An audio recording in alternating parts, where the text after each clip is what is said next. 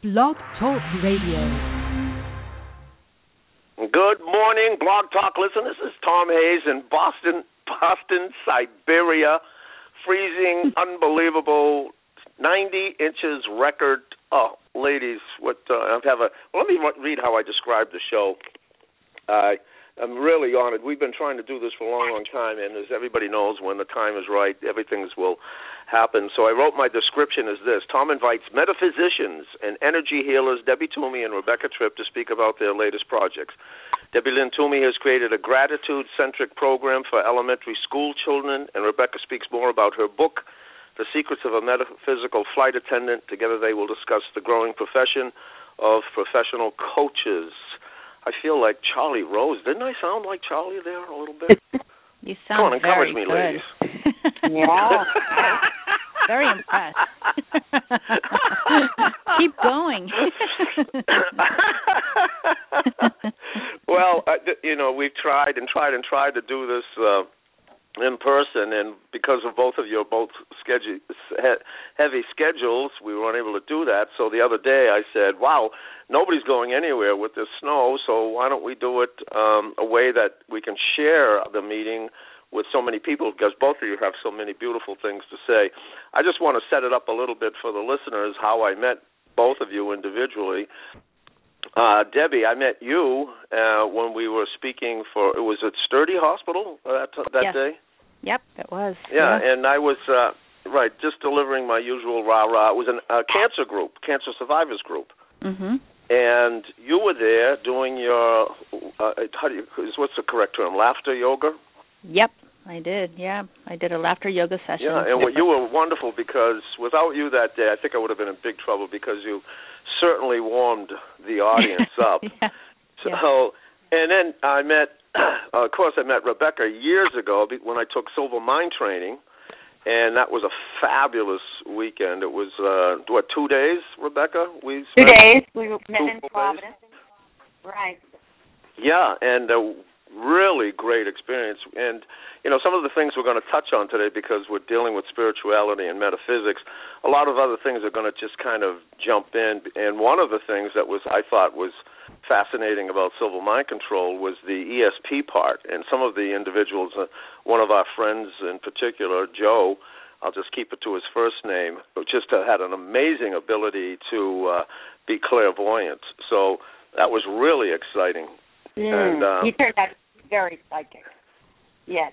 Yeah, and, and well, you know, the thing that I think underlies, as I said in the the description of the show, is that both of you are healers. Um, you know, uh, Debbie, you had, um, you know, through laughter, you you know have the healing powers, and you're a nurse. Right. Yep. Yeah, so Yep. why don't you tell us a little bit about how all the things that you've acquired spiritually help you in your, you know, practice of medicine? Well, okay. Cool. Thank you. Uh, I've always, ever since I was a little girl, I've always valued uh, helping people or making them feel better. And that translated into me really tuning into many different ways, alternative and as well as Western type uh, modalities or ways to help people feel better. And I went into nursing school. Uh, I didn't want to become a doctor because I felt, you know, that took too much time and I like my sleep, so I didn't want to do the night shift uh, as well. And I said. I wanted I to just. I wanted to just learn what it took for me to help people as soon as I could, so that I went into nursing. But working as a nurse, I work as a nurse at Tufts Medical Center in Boston. I've been there since '88, uh, so I pretty much grew up there, uh, and felt that nursing gave me the leverage to be able to really start seeing how people are um, when they're sick and how how their personalities, their strengths can really help them uh, recuperate so much quicker and how their weaknesses, if they really focus on that, can make their recovery so much longer. And I knew that, you know, being in a Boston hospital, we have the, the latest technologies, really. And even with that available to the patients, it was wouldn't be enough. So I knew there was something else, and I felt that there, that's where the complementary alternative side would really be so much better, or not better, but it would be a good way for other people to learn more about it and to experience it. And that's when I started really um, going into the path of Reiki, uh, homeopathy. I've studied homeopathy for four years, herbals, crystals. Um, so I went from the the energetics vibration to nature spirits to uh, intuitive work. So I I wanted to really learn everything, all aspects of what it takes to really be in front of somebody and be able to deliver something that can give them the whole picture, their whole being. A holistic approach is what I say, what I call it, a holistic approach. So I use my nursing eh, as well as my intuitive background as well as other different things when I'm in front of somebody and just kind of you know making myself or available to whatever this the patient is able to receive at that moment. Boy, that was a must have been a bold move because you know it was uh, one of the things Rebecca and I talk about all the time is how conventional medicine, conventional society uh mm. looks you know with such skepticism so kudos to you that's pretty did you find a lot of resistance um there's a lot of people who said oh yeah that's a good idea that's nice but you know yes i i'm still meeting resistance and just that um it, the programs like the Prepare for Surgery, Heal Faster, and uh, Reiki program, or different programs that I'm trying to uh, establish in, at the hospital, it's just not getting that much traction. But what is getting traction is the fact that hey, Debbie Lynn Toomey, a nurse, she's the go-to person now if you want to know about laughter yoga, if you want to know about stress management, if you want to know about alternative ways to help people feel better, positive psychology, gratitude, all these different things. So, in that respect, people are, um, you know, recognizing my name as somebody that they could use to speak at symposiums and retreats and and whatnot. Fabulous. Well, you know, uh, Rebecca's story. Since it's the first time, I feel like I'm, you know, we're using this platform to introduce each other.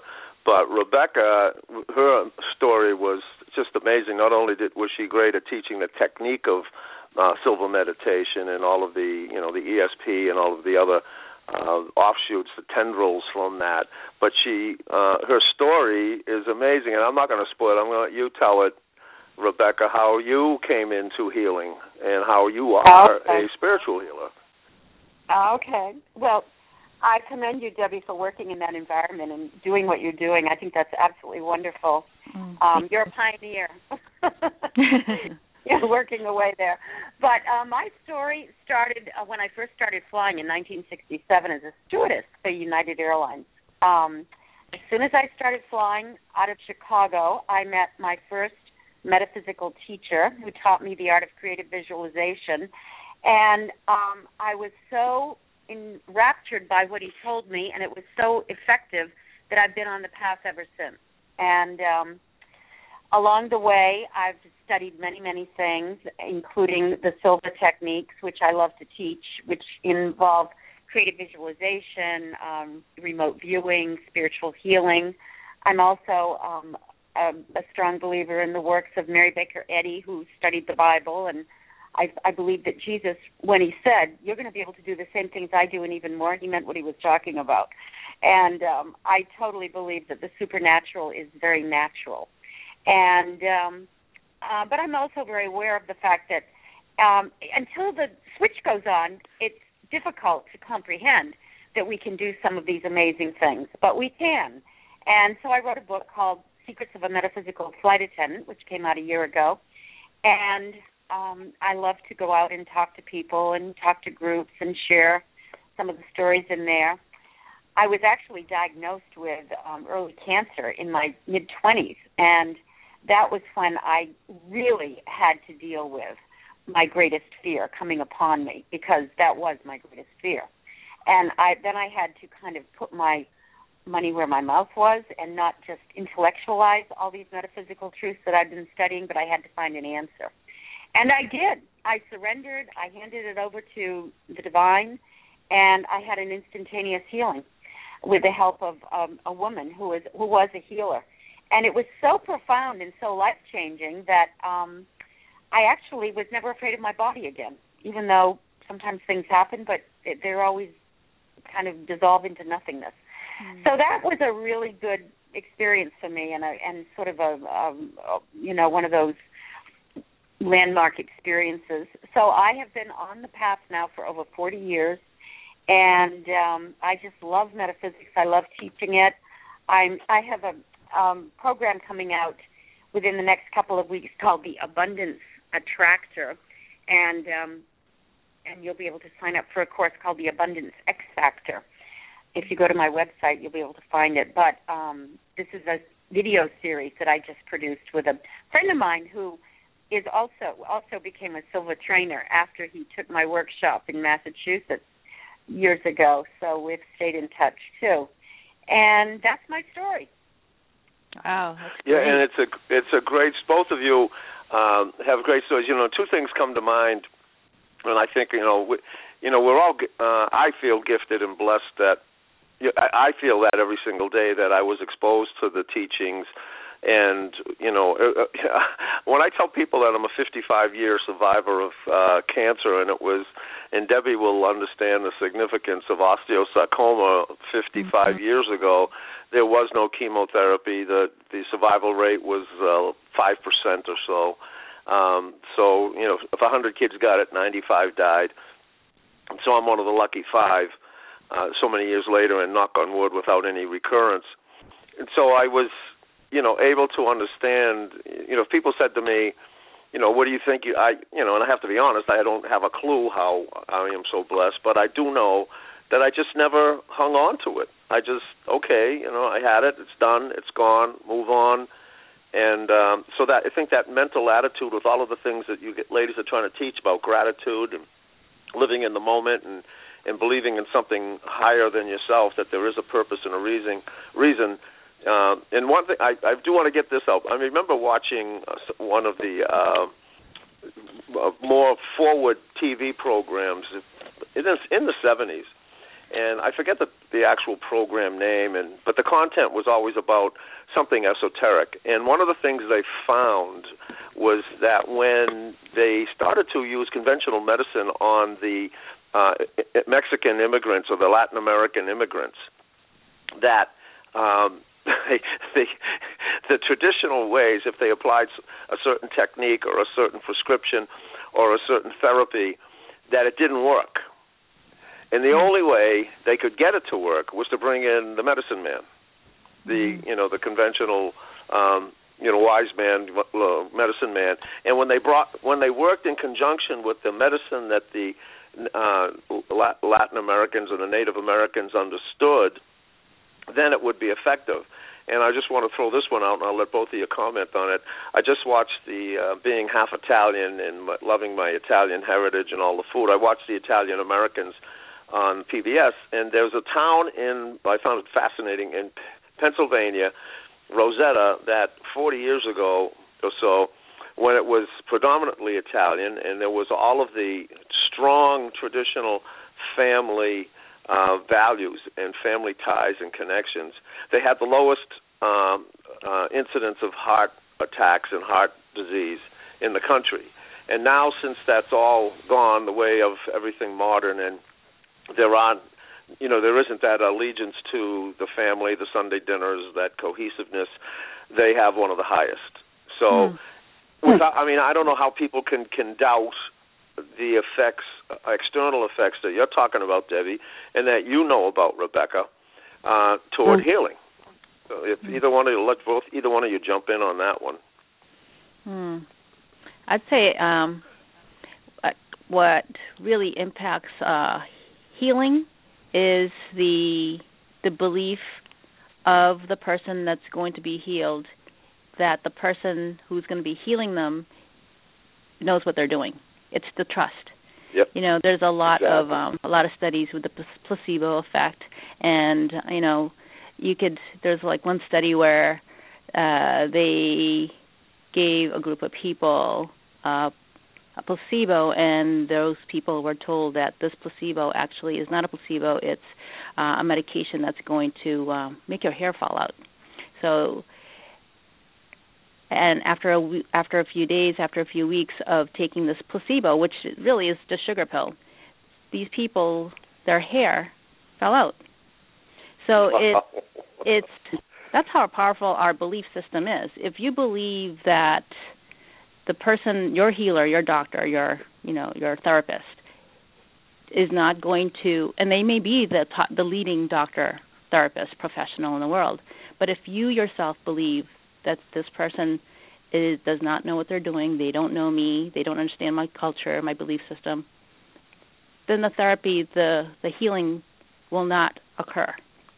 There'll be resistance there. but if the person was to, and I'm kind of addressing the the the story you were just telling us.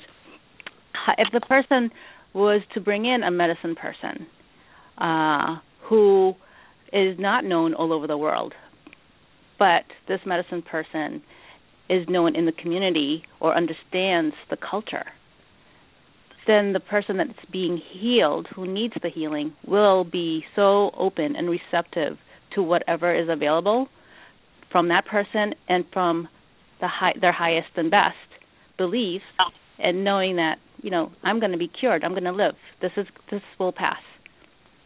So our belief exactly. system really, really helps. Mhm. Well, I want to ask Rebecca when she went in. Now here you are in your 20s, Rebecca, and you've got cancer, Right. and if they're telling you that you, if you don't have it operated, you're going to die, and then you decide to uh, put a, put all the eggs in one basket to truly take the leap of faith. Uh, what was your bond with the, Well, the I'll tell you spiritual healer? I mean, um, because I had already been to the art of creative visualization, meaning I could see um, already. I, I was exposed to that when I was 21 years old, and I started practicing it, and I could see that the way I thought definitely attra- drew things into my life, my experience, um, negative or positive, depending on what I was thinking about. Uh, because I would use creative visualization all the time to um, do things but I couldn't figure out how can that affect every cell in my body and change what is considered a dire diagnosis. But I met a man who had been healed of a brain tumor through spiritual healing. And he was so happy and so radiant and so honest and truthful about it. I said to myself, well, if it can happen for him and it can happen for how many other people have experienced this, why not me? I was totally receptive to the idea that there must be a way that you can be healed without medical intervention if you so choose. And so I went to this woman um, who was a healer, and it was when she said to me, You're a perfect child of God, and perfect health is your birthright. I literally went back to my birth. and I could see where I came out as a as a baby that really didn't have any kind of negative condition going on in her body. So of course it was my birthright, and the only thing that had created this negative situation was my thought, and I could directly connect it to an experience I was having in my life. I could see where something that I was doing was directly causing this problem, and because I created it, I could uncreate it with my belief, and it was just a total shift in my consciousness. Mm-hmm. And it was a very spiritual awakening because everything shifted. Not only did my body change, but everywhere I went for a year, everything looked absolutely beautiful trees, people, animals. It was like I was living in a different vibration. And I believe that vibration is always here. We call it the kingdom of heaven. But we need to awaken to it. And sometimes it takes a terrible uh, situation to wake us up. And that's what happened. Mm-hmm. That's good. So do, do, did you feel so? By her words, you felt this connection, this trust, this uh, that she could, you know, you, you, as well, you see, said, I you surrendered. Trusted her. I trusted her because Right. I knew she was a healer, and the way she explained to me that I was a perfect child of God was a very loving thing to say to me. No one had really ever said anything quite that loving, coming from an unconditional, loving place, with no judgment. I was perfect in her eyes, and that healed me. It's that Christ consciousness. It's that it's that unconditional love that um does did the healing. No. And that was it. Debbie, you want to jump on that? Oh, I just I love it. that's that's that's beautiful. That's beautiful. I I totally agree. I totally you know the the saying thought becomes things. Right. Uh, our mind is just so powerful. And you know, I'll just from the studies, you know, us being human beings, we tend to focus on the negative and we let that ruminate and ruminate and we cultivate that negativity until that thought becomes manifested into a formed um, thing. It could manifest as what aches and pains in our body. It could manifest as um, us uh, getting into accidents because our mind is not focused, uh, because it's distracted. It could manifest as cancer. So mm-hmm. thought becomes things, and it's that very thought when you do reframe or when you create that shift, and somebody you know who comes along that you trust is a healer and gives you that you know that um they validate who you are and they see your beauty and your truth in that space there's healing. And then everything else that the person has to say becomes the beginning of your healing process. You being told that you are a beautiful being that you're a child of god and you're perfect. That that's beautiful. That's exactly mm-hmm. what you needed to hear at that moment to allow the floodgates of this healing emotion to come in and to raise your vibration and to shift your perspective in life. And in that moment you are able to use the power of your thought the same one that created that mass or whatever you know the the the mm-hmm. precancerous mm-hmm. condition you were able to use that same power in reverse and you're able to take care of it that is right. amazing that's beautiful mm.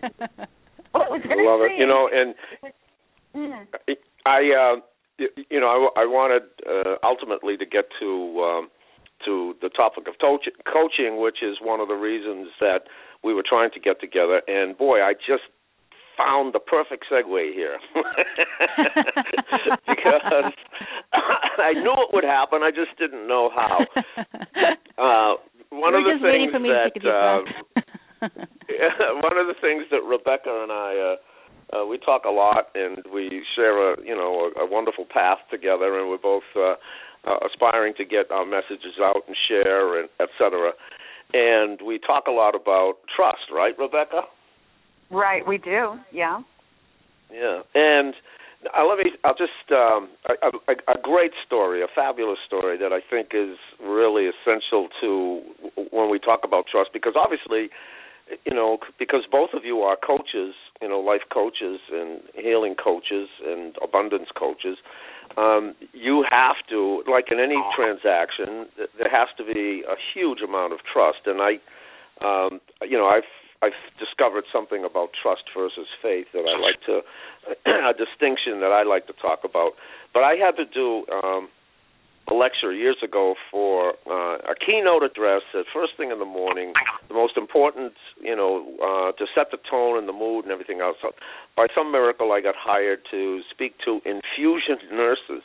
Now, this was a thousand, mostly women, at uh, eight o'clock in the morning in Phoenix, Arizona, and my agent didn't help me at all. He told me that the year before they had the most renowned speaker in medicine address the thing, so I had a tough act to follow. Blah blah blah, and so I I asked for guidance, and two things happened. I, I had to change planes in St. Louis to get to Phoenix, and I went into a bookstore, and the first book I picked up was a joke book, and it was a Garrison Keillor joke book and I opened to exactly to a page with a joke that said, and read the first joke said, "What is the difference between a nurse and a nun?" And the answer was, "A nun answers to only one God." So I thought, wow. Debbie, you might get a kick out of that. I, I like that one. Knowing that you work for doctors.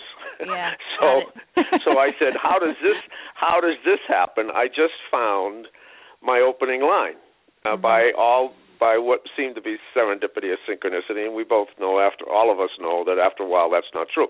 Now, I'm sitting there, but I said I need more. I don't know anything about infusion nursing, but I need something to be the mainstay of my lecture. So I went to the pool and I'm just kind of hanging out and some young lady asked me, you know, how I lost my leg, et cetera, and we struck up a conversation and found out she was going to be attending the same convention. She was an infusion nurse.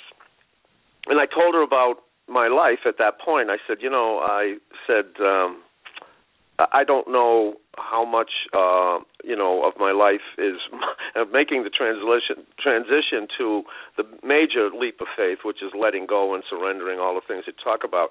And she said to me, "Well, you know, you have to trust." And I said, "What do you mean?" She says, "Well." She says, "I have. Uh, I've been riding horses since I've been a little girl, and she says, uh, and I've been doing that. And lately, I have a big old boy. She called him a big old boy, and she says we don't just ride around we do jumps and through the jump again we get down to the, the the leap of faith thing she says when i commit to a jump i have to commit and i have to surrender i have to continue to believe that we can make that jump she says because in the past she said i would doubt and she said and as soon as i doubted the horse knew the horse could tell that we were so connected emotionally, physically, and, and mentally that the horse would break. Even though she didn't give any physical signal for the horse to break, he would put his hand, two feet forward. He refused to make the jump, and she said, and she would go flying over his head and land on the ground. She said, after a while, she learned to grab his neck as she was going by, so she didn't hurt herself. But she said she had to learn that when she made a commitment to something, to a jump, she had to trust and she had to have zero doubt. And the way that I was able to use that in the lecture the next morning, I said, you know, when you come in, when the nurse comes into the room, the patient's not stupid. The is picking up on every single single body language, every single eye movement, every single facial expression as to what you think you know the prognosis for that patient is going to be. So that nurse really becomes the rider in in the situation with the horse. And and if if the patient picks up on anything that says Uh, I don't think you're going to make it. You don't look too good. They're telegraphing that immediately to the patient. That's going to affect the outcomes. You know, as you all talk about outcomes. And so, in the same way, I mean, both of you are coaches. That is the real job of the coach, then, isn't it? As a healer, as an advisor, as somebody who wants to teach people how to manifest their dreams, you've got to build that that confidence, and you have to look at, you have to believe that there's no doubt that what you're saying will achieve the outcomes you want for your clients. So I'll That's let you guys right. jump in on that one. Yeah, I'll just jump in first on this one, and and um, something to when I'm coaching, I it's always realizing that the answer is already there for whoever is being coached, and it's the coach's job to just help reveal it, like that woman woman did for me, who revealed to me that perfect health was my birthright, and um, allayed my fear, and then bingo, I had an instantaneous healing. So the answer is always within. We just need to um, allow people to find that answer within themselves. And sometimes we get stuck, and that's why coaches are really valuable, you know, people in, in our culture today to help people get unstuck. It's a very positive approach to um, counseling and solving problems and finding the answers. And I think it's a wonderful, wonderful thing that more and more people are hiring coaches and realizing that it's a good way to move ahead and find answers. Mhm.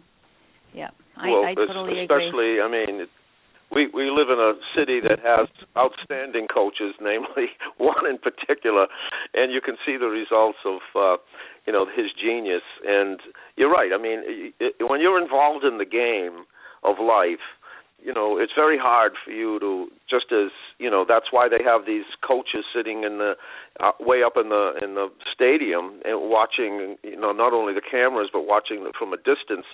So because they can see what you're talking about Rebecca that truth that thing that has to be told.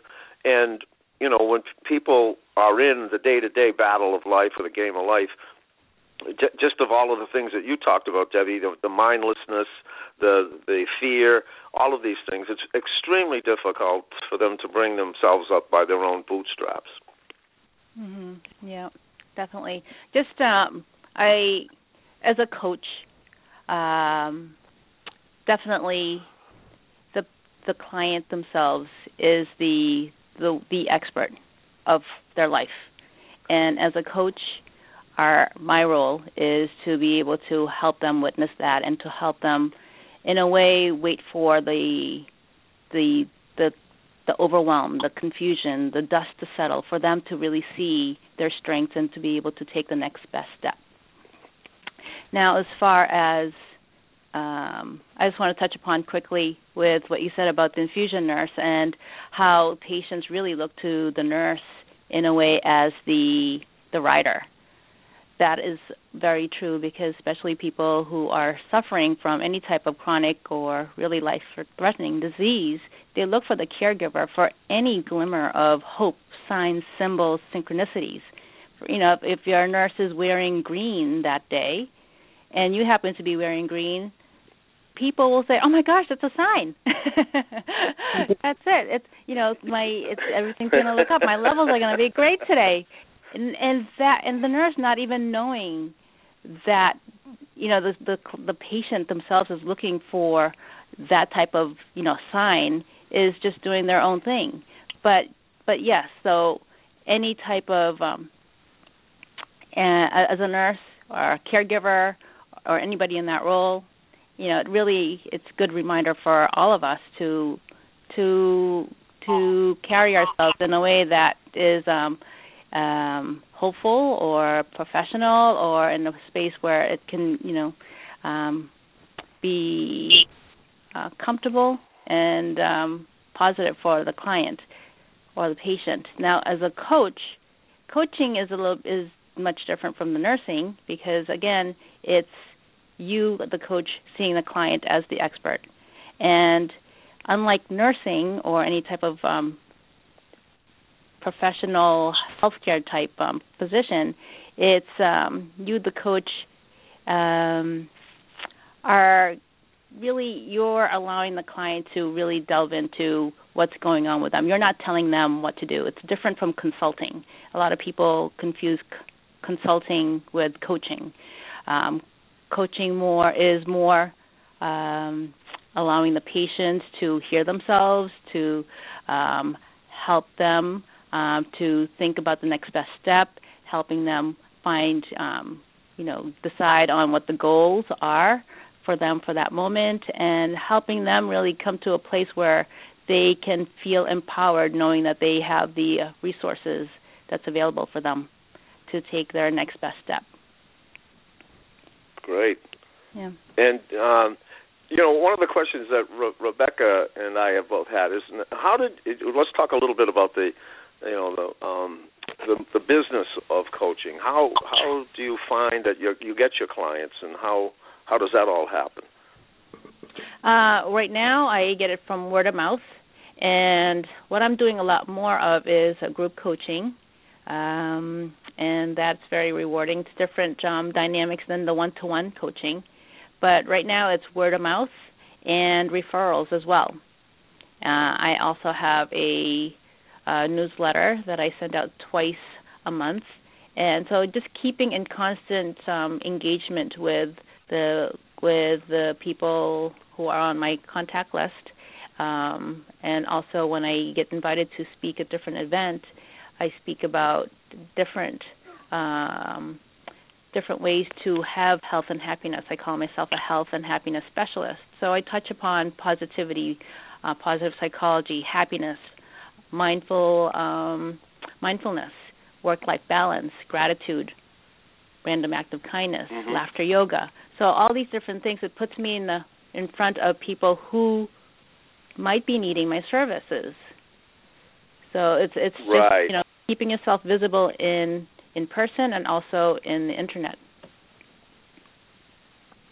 And yeah, yeah, I, I, you know, that's one of the things that Rebecca and I go back to all the time. It's that uh, you know we're in a very disruptive time in in the world, and with because of technology and everything, everybody, um, you know, everything is changing, and um, I was just thinking of one industry that just totally blew up. It, it escapes me now, but whole oh um, yeah, I just had it and it flew away. But whole industries are just now don't exist. Uh, well, take like take an easy one, Blockbuster. Oh yeah. You know, there was a company that dominated the the landscape in terms of where you would go for your DVDs and CDs, et cetera, and you know, poof, you know, it's it's over, and you can go down case by case by case. But there's a huge emphasis now on sharing, and you know, uh, some of the uh, what some of the things that I found interesting from the uh, Super Bowl ads, et cetera, is that so many of the corporations are offering all of these inspirational uh, messages. Obviously, uh, they're they're reacting to the, uh, the society which wants you know doesn't want to see the things that they that existed before the greed the you know nobody wants to be uh, tricked or swayed by advertising anymore to find that there's other values that these companies do have you know values that that care about society and the individual so what you're saying is, you know, it comes by sharing your mm-hmm. your gift by speaking by you know letting people hear your message.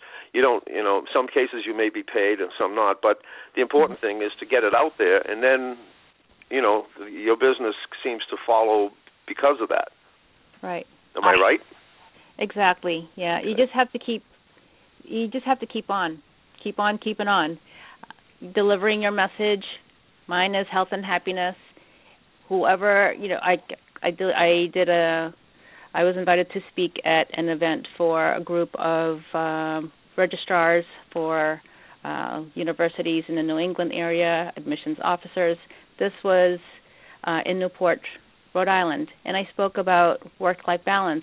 But the overlying message there is how can you have health and happiness when you're when you can have a nice work life balance and what is balance. So, you know, being able to go in front of people, again, people who could be the, your potential clients, and speaking, it could be paid or not, but keep on moving and keeping keeping yourself out there available and visible in front of those people is a good way to get your name out there and it's a good way for you to also network with other people because that's allowed me to find different ways to repurpose or to be able to share my message to different groups. You know, it's as much as we do. Uh, you know, there we have these tools uh, like the YouTube and Facebook and, and Twitter, mm-hmm. et cetera. You know, it, it, uh, it's nice to know that the old, um, you know, way of just getting in front of people, communicating, relating, connecting, uh, is still a very powerful tool. It's very powerful, yeah, because we're human beings. We need to be in front of other human beings. There's just so much technology or aloneness we can put up with. You know, sometimes we just need yep. to get out there and meet with nature or another person just to kind of validate that we're we're still alive. It that that there's nothing like that connection of being live, you know, whether you're in a sporting event or in a play or uh ballet or you know going to the I don't know movies. You're there and watching the movie, but still you're around other people. So you we need as human beings to be around other beings who are alive, and that's what it. That's well, you what know, again, us. right. You go back to that little town Roseto in Pennsylvania, and yeah. you know, you the, the and uh, being half Italian and having lived through that period of time when that was a, a truth and it was so rewarding, you know, and to see that evaporate, you know, I'm kind of a um, you know, I'm, I'm, a, I'm a knight that wants to, you know, on a crusade to perpetuate that or bring it back or let people realize the the value of that. So now, if um, you know, I'm trying to get, you know, because Rebecca had a lot of questions. Rebecca, why don't you ask some other questions you got in your mind about coaching? Oh, about coaching? Um, yeah. Well, I mean, I have been doing some coaching, and um, I know Debbie's been coaching probably more than I have at this point, um, but I, it's very interesting for me to hear, you know, how she puts herself out there. I do the same thing, always looking speaking engagements, mm-hmm. and um, I have a few lined up in the next few months that sound pretty interesting because it is fun to connect with the people live, and I find that's the most fun. Yeah. Um, but I know even in the coaching business now, a lot of people prefer just the telephone because they feel like it is more intimate than meeting someone in person, which is kind of interesting. Mm-hmm. Um, they feel freer to talk about things if they haven't really met live in person, which is kind of an interesting phenomena. Mm-hmm. Um, do you do any of your work that way, Debbie? Yes, I do actually. Yeah, because a lot of my my clients are busy professionals. So, you know, oh. when we we need to be able to work around their schedule as well. So, so don't, we don't have to worry about traffic and parking and all the other stuff. So, phone works really well. Uh, email works really well, and also Skype works really, really well. Yes. Mm-hmm. You know, that one of the things here's a now, and and this doesn't really take off from the spiritual aspect because you talk about gratitude, you talk about, and let's obviously closely related to gratitude is um, is uh, as approval or um, appreciation. Mm-hmm. Appreciation. So how do you set your your fees? Because uh, you know, I think certainly um, when somebody appreciates your service and, and they invest in it, uh, they get, get more out of it. Am I on the right track there? Yes. Yeah, so, well, that's always the, the the tricky question whenever you are providing a service.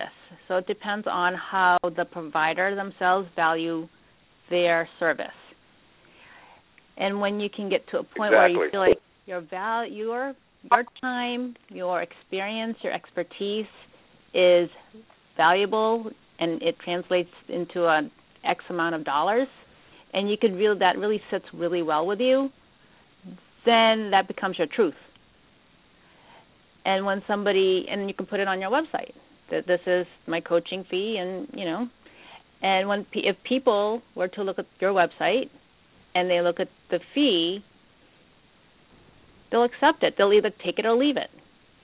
But right. that's what the whole website's all about is, you know, developing your story, what's your mission and what, who what what kind of coaching are you going to be delivering to that person and you know, so being specific in what you can give to that person might sound counterintuitive for a lot of people as far as the business model, but it does. The more you, specific you could um, describe what you could do or who you are, then the more peop- the more clear you will sound to the person reading your website, or the more clear you will be to the person who could be your potential client. The person might say, "Oh, that's exactly what I need. They understand me. Oh my mm-hmm. gosh." Yes.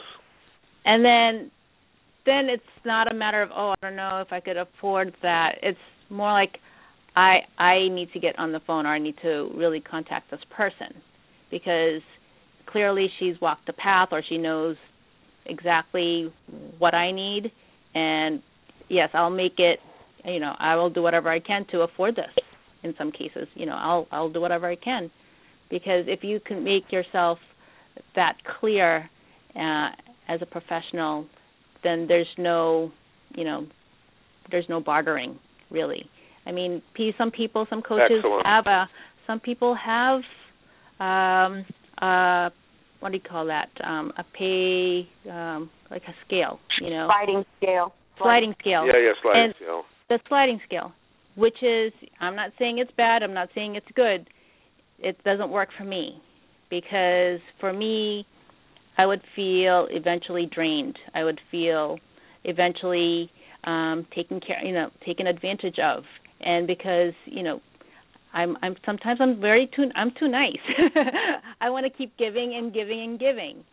And what that's going to eventually do to me is i'm going to my business will will go away because income is not coming in you know so That's for right. me that Excellent. type of a business model does not work um for excellent. me the other way excellent excellent excellent point you know i read that recently in a from a very profound spiritual teacher, and you know he's talking about art versus business, and you're right. I mean, in in some ways the art gets you know a little. Um, tainted by the money, but it's essential because if you're going to be an artist and you're going to be comfortable and and and, and appreciated, you know, then you should be rewarded greatly, and it, it and it reflects on everything you do. So, uh, you know, kudos to you. I think that's super advice to everybody, not only the, you know, us that are ta- trying to talk about coaching, but to everybody out there who provides any kind of service, or even if it's at your job,